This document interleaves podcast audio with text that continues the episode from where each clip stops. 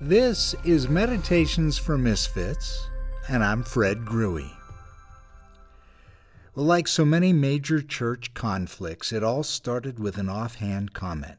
My wife at the time, her name was Cindy, and the other wives of our church's leadership team were out for a celebratory meal, a Christmas do, I think it was called. And we were part of a leadership team in England for a small network of independent churches. I wasn't there, but as Cindy later told me, it seems the hmm. waitress serving them at this Christmas do had an unusual voice, and during the course of the meal, the other ladies began making fun of the waitress's voice. Now, Cindy told me she didn't think that was very Christian, and then all hell broke loose.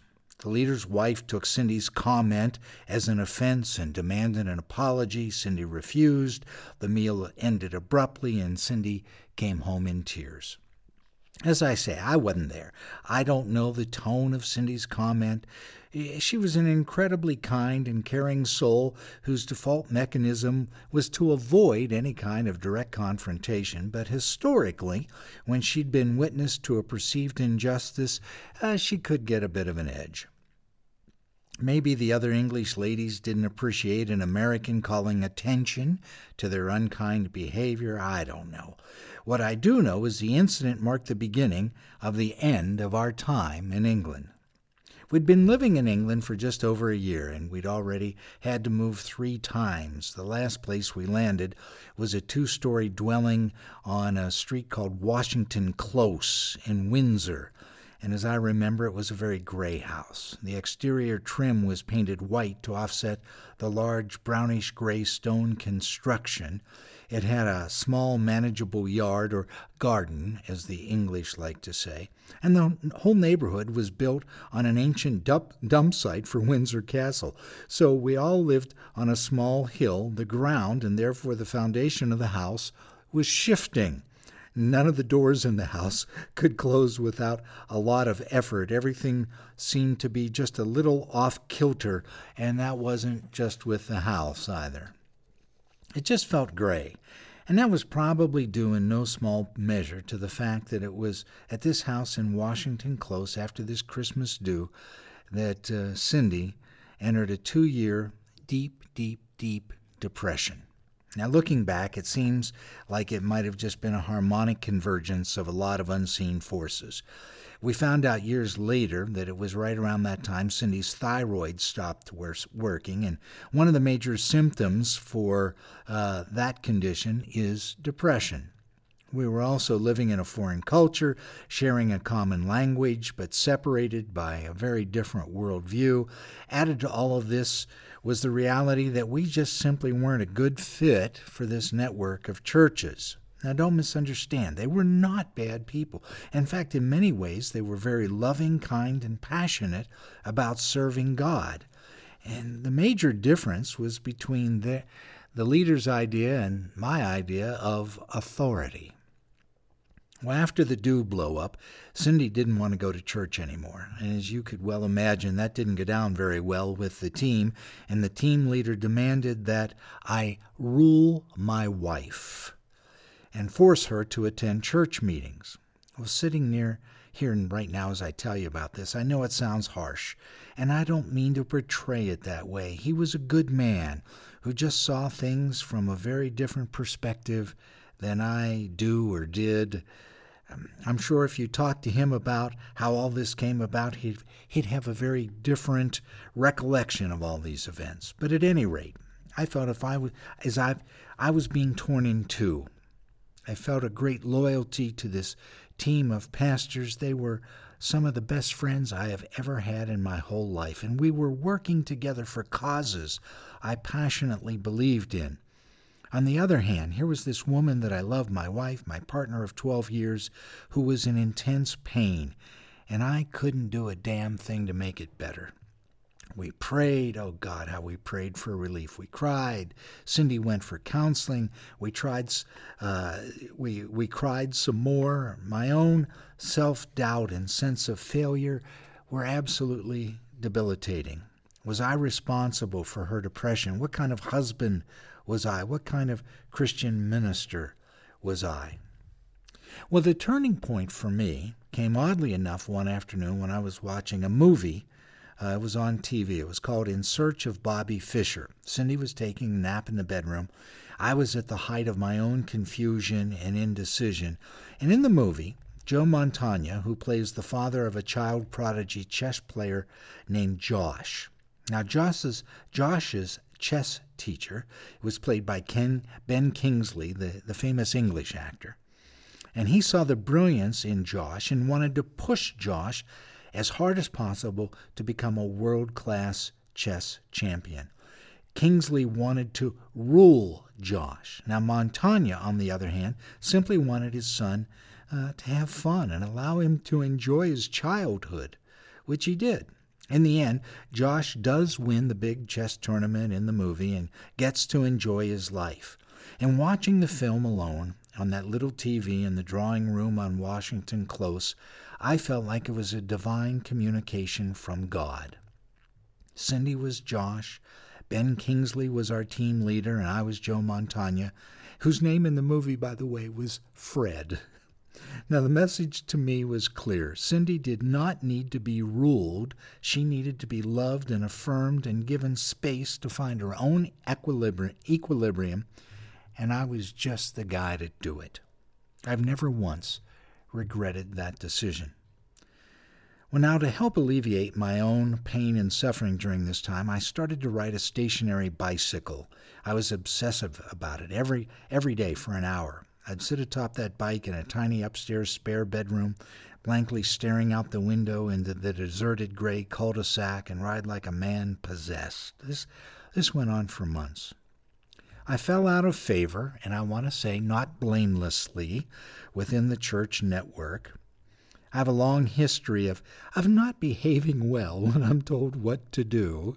And so we were labeled as rebellious, which in that time and place was the unpardonable sin. We were foreigners, all alone in a strange land, and that bike was like my only place of refuge. I remember I'd been invited to speak at a gathering of church leaders at a missions conference during that time, and I really had nothing to say. I was afraid, overwhelmed, angry, and alone. Now, the Friday before the conference, I, int- I attempted to pray in hopes of coming up with something intelligent to share at the conference. And nothing. God was silent. I was angry, and God was silent, which only made me more angry. Eventually, my default mechanism kicked in, and I just got on my bike. I began pedaling, thinking to myself, what am I going to do? I just have nothing to say. As I continued to ride, I remembered a creative exercise I once read about to help you connect with God. The goal was to close your eyes and imagine Judgment Day. Imagine the, the great white throne, the sea of glass, the four and twenty elders that's all referenced in the book of Revelation, chapters 4 and 5. Now, everyone who's ever lived is gathered together in the great hall for final judgment. It's a massive sea of humanity that stretches beyond eyesight. And one by one, as each person's name is called, the great crowd of humanity parts to allow that person to step forward and approach Almighty God. Each individual stands before God all alone and looks at God right in the eye, eyeball to eyeball with God. So that's the way the exercise went. And as I continued through, I heard my name, the crowd parted, I walked up, and the first thing I saw when God looked at me is God looked away, sort of uh, disappointed, not pleased. And then Jesus uh, got up off his throne and came and stood in front of me. And when God glanced back and looked at me through Jesus, God broke into a very warm, accepting smile.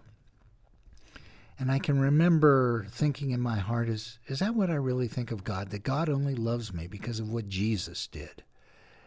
And then I remembered, well, wait a minute. It was God's idea to send Jesus in the first place. God has always loved me. So I did the exercise again. Closed my eyes again. Imagine the great white throne, the four and twenty elders, the four living creatures hovering around. And this time, uh, when I walked forward to look into the face of God, what I saw, God had like a Mona Lisa smile. it, it was ambivalent. I didn't know if I amused God or if God was upset. Uh, and then I remembered thinking, well, is that what I think about God? That God is hot or cold? That I that I don't know how God feels about me? That um, it's all ambivalent, and I just have to squirm in the uncertainty of it all.